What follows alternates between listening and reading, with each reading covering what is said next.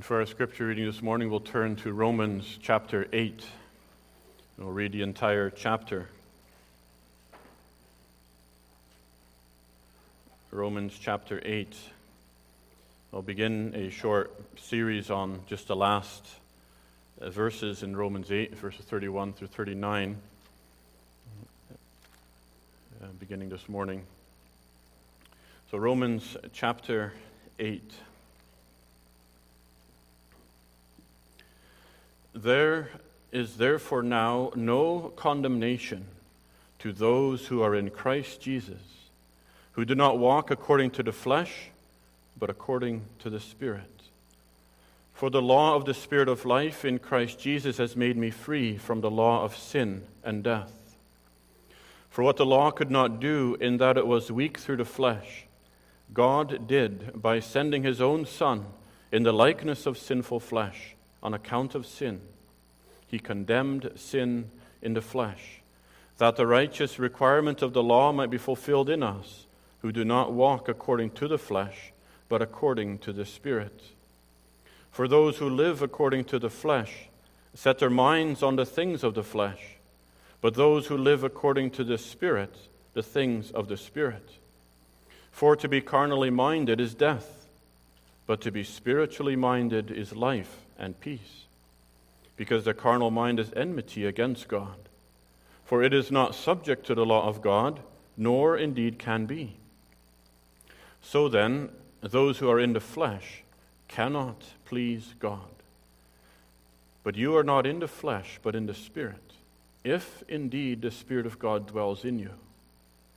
Now, if anyone does not have the Spirit of Christ, he is not his. And if Christ is in you, the body is dead because of sin, but the Spirit is life because of righteousness.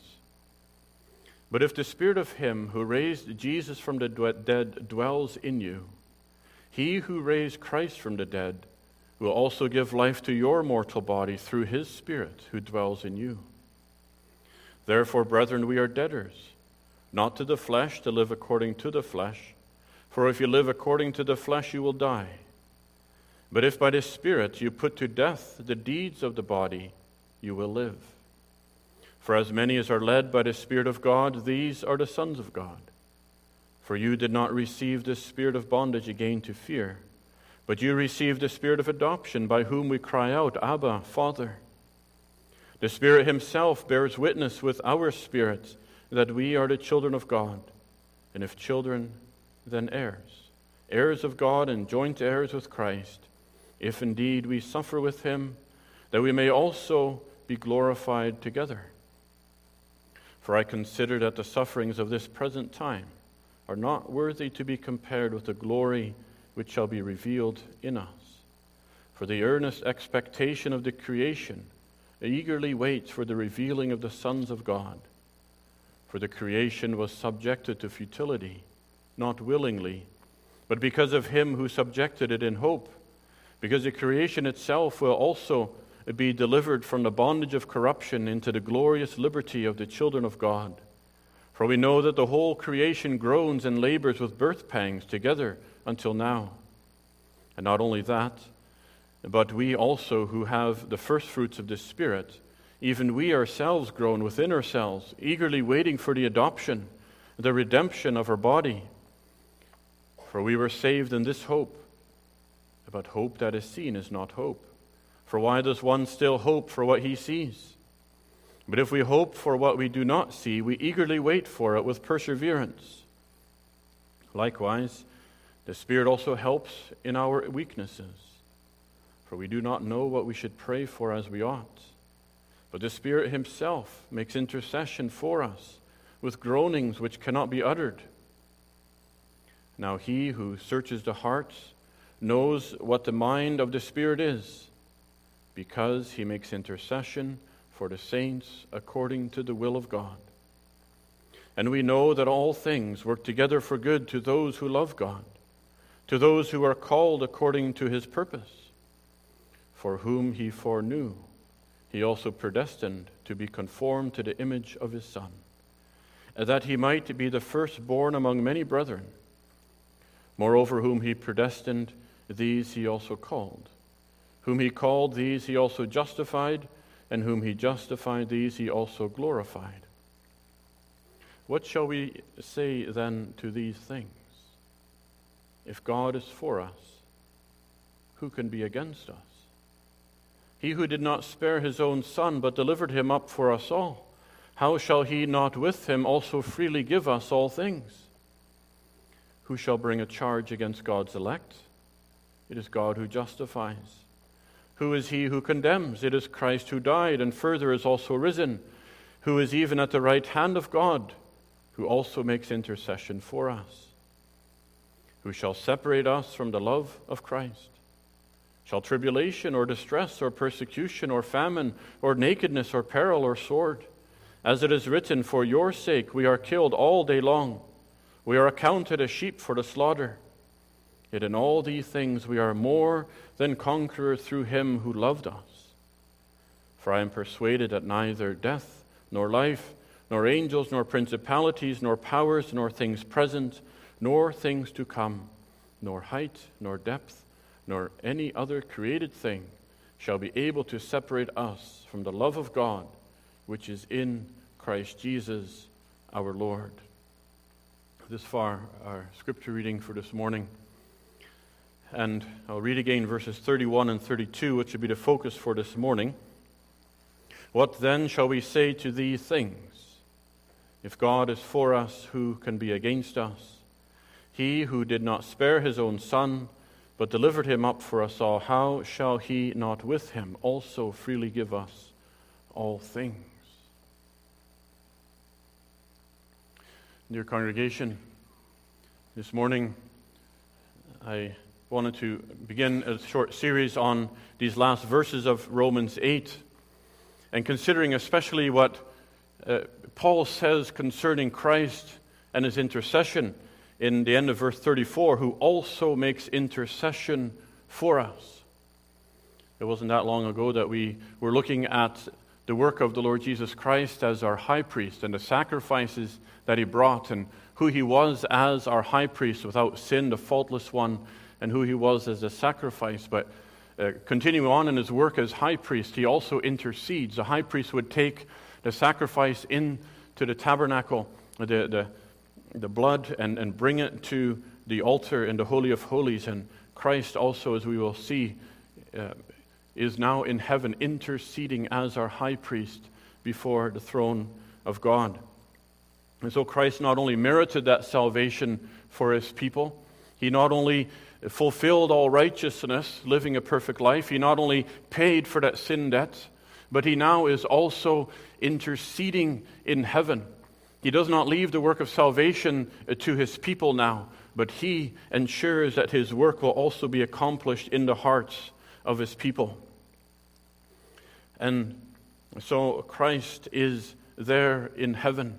And as Paul says, he he, who he calls, he justifies, and then he glorifies. So Christ continues that work until his people are glorified in eternity with him. And so the full and complete salvation of God's people is found in Christ, and the one who is now interceding on their behalf. Their assurance, their salvation is all found in him. And yet, in this life, as we have come here and as we've sung in somebody's songs, often the experience of the believer is much different than what Paul paints for us here. So often there's so many afflictions, so many doubts, and so many fears, and and we can ask these questions and say, well, if God is for me, then why am I walking in such darkness? Or why are these things happening? Or why is, is there so much affliction? Why these troubles? Why these trials? Why these distresses? And maybe you wonder even, where is God? Or is God really for me? Or how can I meet God when I see so much sin in my life and in my heart and I feel so distant from Him? Well, Isaiah encourages God's people in Isaiah 50 and says, Who among you fears the Lord?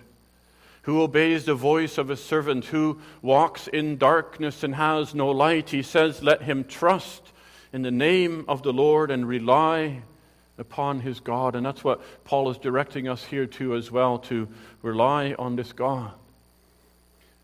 Because what have you and I been resting on in this past week?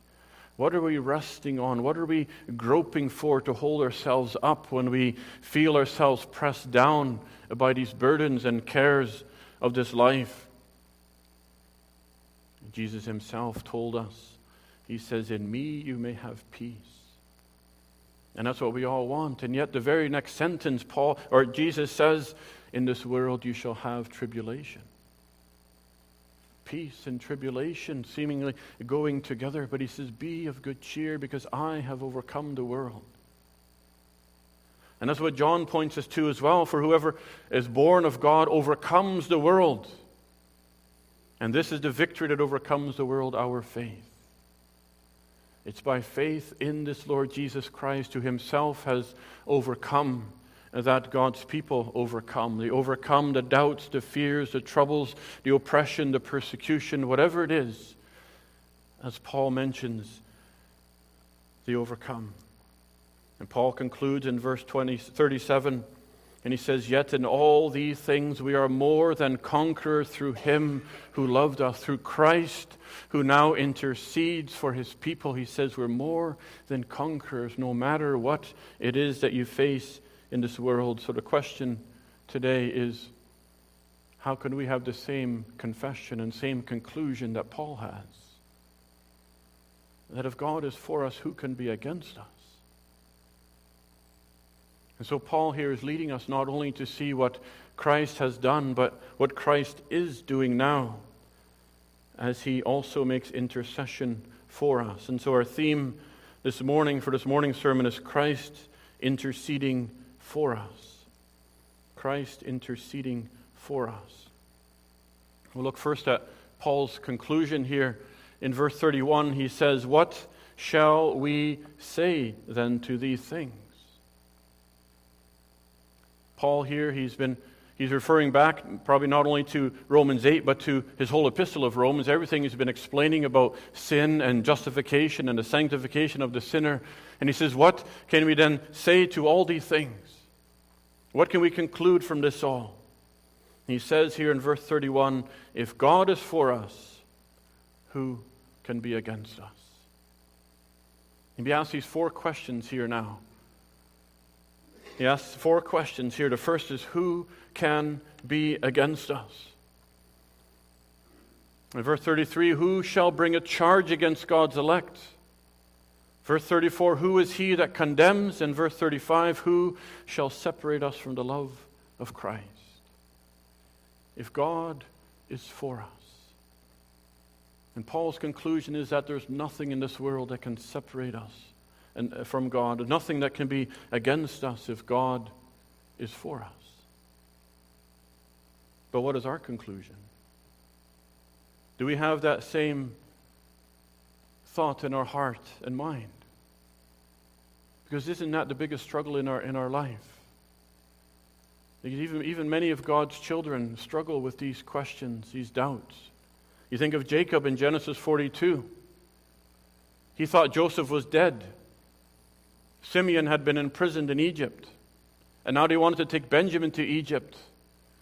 And what does Jacob say? He says, All these things are against me. You think of Job. His children died when that storm hit the house. The thieves, the robbers, the storms destroyed his whole farm. His, his wife was telling him to curse God and die. He said his relatives forsook him. He said the children passing by would ridicule him. He said everyone turned against him. And yet we know from the rest of the book of Job that Job did not deny God or did not turn against God. But the psalmist also often, Psalm 41, verse 7, all they that hate me whisper against me. Psalm 56, all their thoughts are against me for evil. And how often do we think that way? Everything is against me. That's often our conclusion, isn't it? And if we start thinking that way, then we, it leads us to the next conclusion is that to say that God is against me. But, God, but Paul says if God is for us, who can be against us? Then nothing can prevail against us. So, how can we see the same things, these things in the same perspective that Paul sees them? How can we come to this conclusion? Well, first, we do need to see our need for Christ as our mediator, as our intercessor. Because it is true that how do we begin in this world, God is against us. Paul is trying to show here the great comfort and the blessedness of the believer who has Christ as your interceding high priest. But when we think of all the things that come against us in this world, it all comes to oppose, doesn't it? It opposes what seems to be good. It all comes to take away everything that we consider to be good in our lives, or it comes to bring something bad. You think of sickness, you think of war, thieves, enemies. They all come to destroy, to bring something evil and to take away something good. That's, that's how we perceive it. These are the things that cause us to fear. These are the things we don't want to happen in our life. And yet, this is not our greatest problem. All these things are not our greatest problem. Our greatest problem is God and our sin against God. Because if, because if God is against us because of our sin, then nothing can be for us. If the eternal wrath of God comes upon us because of our sin, then all these calamities in this world are insignificant to that wrath of God that will fall upon us. And so this means that we first need to learn to see. First, we need to see our need for Christ as our mediator, as our intercessor before God on our behalf, to stand between us and the holy God. Because we confess we are sinners deserving of punishment. Scripture tells us in many places that we are born and conceived in sin, at enmity with God. And if we are at enmity with God, God is at enmity with us, his wrath against us because of our sin. Outside of Jesus Christ, God is a consuming fire. Recently, we considered a story of Noah and the flood. What happened there? There was no one to intercede for the world at that time, no one who came to stand between God and the people who were destroyed. But in Genesis 6, it says, The Lord saw the wickedness of man that it was very great, that every intent of the heart was only evil continually. And the Lord said, I will destroy the man whom I've created. And he told Noah, and he said, This is what I'm going to do. I'm going to destroy this world. He told Noah to build the ark. But there was no interceding, no pleading for the people. A little further in history, we see Abraham as the angels came to him when Lot was living in Sodom, and God said, I'm going to destroy Sodom and Gomorrah. And then we see Abraham pleading with God, and he says, Will you destroy Sodom and Gomorrah if there's 50 righteous people there? God says, No. What if there's only 10? And God says, No, but there was none. There was only one righteous man, Lot. And the Lord took him out of Sodom and then destroyed Sodom. There was no one to stand in defense of that city. Later on, we read about Moses in Exodus 32. You remember the story of Israel when they had sinned with the golden calf. They had provoked God to anger and worship in a way that God had forbidden. And in Exodus 32, verse 10, God says, Let me alone, that my wrath may burn hot against them, and that I may consume them, and I'll make of you a great nation. But here Moses pleaded on behalf of the people that the Lord would turn from his anger. He pleaded the promises that God had made to Abraham, to Isaac, and to Jacob. He pleaded on God's own name and God's own honor that he would spare the people whom he had raised up. In verse 32, Moses interceded for them. And it says, Yet now, if you will forgive their sins, but if not, I pray, blot me out of your book which you have written. Moses begins to intercede for the people to, to stand between them and God's wrath. He wanted to take their place. He wanted God to, to take his life instead of the people's life. He wanted to be their substitute. In Psalm 106, writes about Moses that it says that Moses stood in the breach, he stood in the gap between God and the people. But Moses could not take the place of the people because he himself was also a sinner. Abraham could not take the place of the people in Sodom. Noah could not avert the destruction of the flood. So then we see, secondly, why Christ intercedes. Because Moses did not die for the people, he could not, but Christ did. Christ did take the punishment for sinners. He did take the punishment instead of his people when he died on the cross under the wrath of God. And Christ is the mediator who stood in that breach between you and a holy God. The only reason the world exists is because Christ. And the only one who could stand there is, be, is the Lord Jesus, who is both God and man, who could stand between God and the people who had sinned.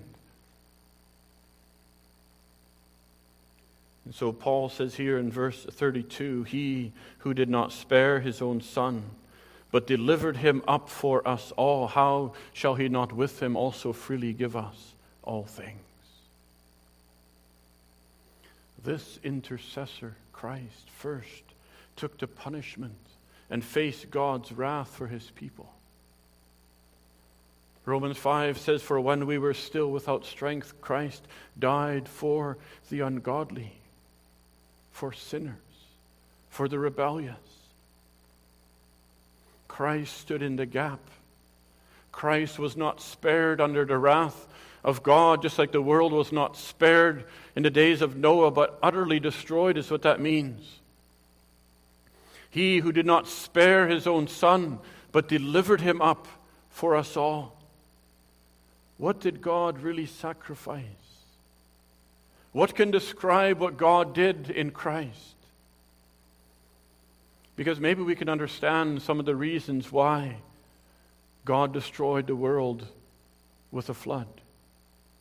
Because of the great wickedness. We can understand why he destroyed Sodom and Gomorrah with fire and brimstone because of its great wickedness. We can even dis- understand and even pray for and want to see God's justice upon the wicked in this world who oppress his people. Because Psalm 94, we sang it too. How long will the wicked triumph? But how do we comprehend what God did in Christ? He spared no expense when he delivered up his own Son for us all. God gave his all when he gave his Son, his Son who had no sin, his only begotten Son. And he gave him not for, for friends, but for enemies. Not for people who loved God, but people who had enmity with God and who hated God. He did not spare his justice. He did not go easy on the Son, but his, his full wrath was poured out upon him. He did not withhold anything. He did not lighten the punishment because it was his only begotten Son. God did not spare his own Son. And if God did not spare his own son, that means that he paid for sin to the very last penny. When he stood in the gap as the mediator, he drank that cup of God's wrath to the very last drop. That he took that full punishment of God against sin and he satisfied God's justice perfectly to the very last drop he paid that price fully. And if Christ fully satisfied the justice of God, that means that now there is nothing outstanding in Christ, nothing owing, not a drop left in a cup, not a penny left to pay. And because this sacrifice was so perfect and complete, Christ rose from the dead and now intercedes at the right hand of his Father, which we'll look at more in the later verses. But then, thirdly, we see that if Christ is your intercessor now, that he stands between you and God. That instead of God being against you as he was against Sodom and Gomorrah and against the world before the flood, instead of God having already destroyed you now for your sins, when you believe in Christ, because of Christ's finished work and because of his intercession now, God is then for you. And if God is for us, who can be against us? If Christ has so fully satisfied God's justice and turned his anger away, then all those who are in Christ are accepted in the beloved, are received by God, are justified, as we will, he considers later on, are adopted into his family. And then, if you are in Christ, if God is for us, who can be against us. You see the opposite extremes. And then it says, if Christ, the fourthly, if Christ intercedes for you, then God freely also gives you all things. Because Paul says, How shall he not with him also freely give us all things? If God already gave his all in Christ. That means everything that he gives to his people now is insignificant compared to what he's already given in Christ. Now, those are just the after benefits, the side blessings, you could say. If God has already given you his best and is all in Christ, then you know that everything you receive now comes from the fatherly hand of God to his children. Every good and perfect gift comes from the Father of lights, James 1 says. And this is why the Lord Jesus said in Luke 12 Do not fear what man can do to you, but fear him who, after he kills the body, has power to cast you into hell. But if God is for us, who can be against us? Psalm 118 The Lord is on my side, I will not fear. What can man do to me? Psalm 56 In God I have put my trust. I will not be afraid of what man can do unto me. That's what Paul is saying here. If God is for us, what can man do to us? That means that there's nothing in this world that God gives you that is against you. Because it comes from the God who is for you. That even though things that appear to be against us, who, that feel to be against us, to make it seem like God has forsaken us, that God, in fact, is against us, are actually being given by the loving hand of God the Father. He's already given Christ. He did not spare Christ, his own Son, but delivered him up for us all. How shall he then not also freely give us all things with him? means everything for body, mind, and soul, spiritual and physical blessings, all gifts freely given. That's why Jesus says in Luke 11 if you then, being evil, know how to give good gifts, how much more will the Father, your heavenly Father, give you the Holy Spirit to those who ask? Is that not a spiritual blessing? that God gives because of Christ proceeding from the Father and the Son. In verse 14, and Paul says, For as many as are led by the Spirit of God, these are the sons of God. For you did not receive the spirit of bondage again to fear, but you received the spirit of adoption, by whom we cry out, Abba, Father. The Spirit Himself bears witness with our spirit that we are the children of God. God gives His Holy Spirit to give life, to give eternal life, to give assurance of faith, to give the faith and to give the strengthening of the faith, and to give all that is needed. And if Christ intercedes for you, if God is for you, then nothing can be against you. Christ is standing there in the gap now between you and the holy God. Christ pleads your case uh, for, before the Father because then you are His and God is for you if you are in Christ.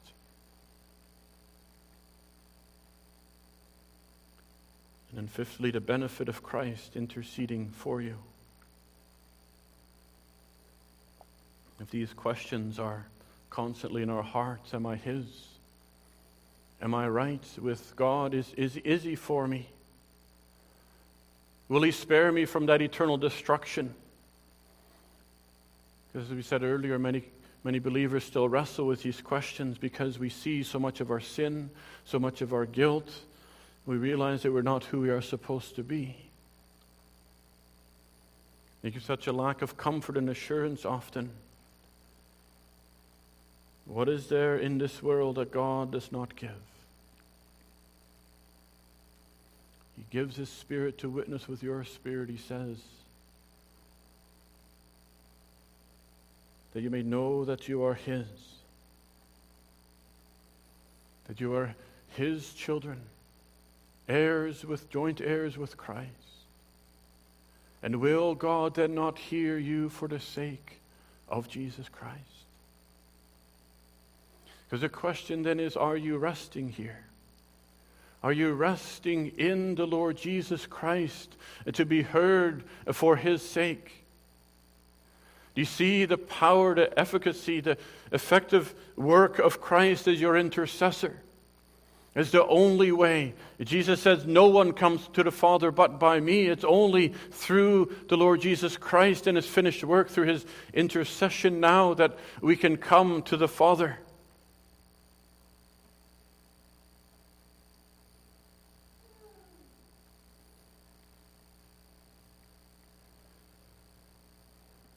And so it is, Paul will go on in these further questions to describe how, or we can see more of how God justifies the sinner. But even now, there is these promises, even for not only for God's people, for also for those who yet find themselves falling short of this mark. Those who have these questions in their heart or to realize that they do not yet know Christ, they have not yet come to Christ, they, they do not yet have this access to the Father. For the scripture says in 1 John 4 In this the love of God was manifested toward us, that God sent his only begotten Son into the world that we might live through him. As Paul said here, he, who did not spare his own Son. This is the manifestation of God's love for his people. That he gave his Son that the, the world might live through him.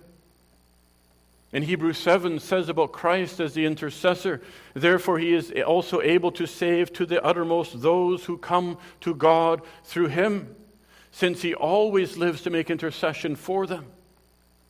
He's able to save to the furthest extent. There's, there's nothing that could stand between you and God if Christ is there as your intercessor. And God so loved the world that he gave his only begotten Son, that whosoever should believe on him should not perish, but have everlasting life. And so Christ is still there interceding today for sinners to come to God through him. Because it was while we were sinners that Christ died for the ungodly.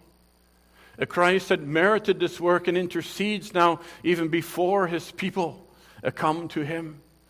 Because it's even through his interceding work that he sends the Spirit to give life to the dead. And so now is the day, time to call upon him and to seek the Lord while it is still the day of salvation. And so he says, Come to God through the interceding high priest today. And for those who know Christ, who have fled to him for refuge, and yet can still be so burdened and troubled, you can know that when you flee to Christ, when you are in him, then God is for us. And if God is for us, who can be against us? And then whatever might trouble and burden us in this life, we can, we can come to, to Him and know that He has not forsaken us nor forgotten us, but in everything that comes into our life, whether good or bad in our eyes, is also given for the good of His people from His fatherly hand. And we hope to see more of that in these coming verses. And so, call upon Him today, whether the first whether for your first time or again, because Christ ever lives to make intercession for transgressors. Amen.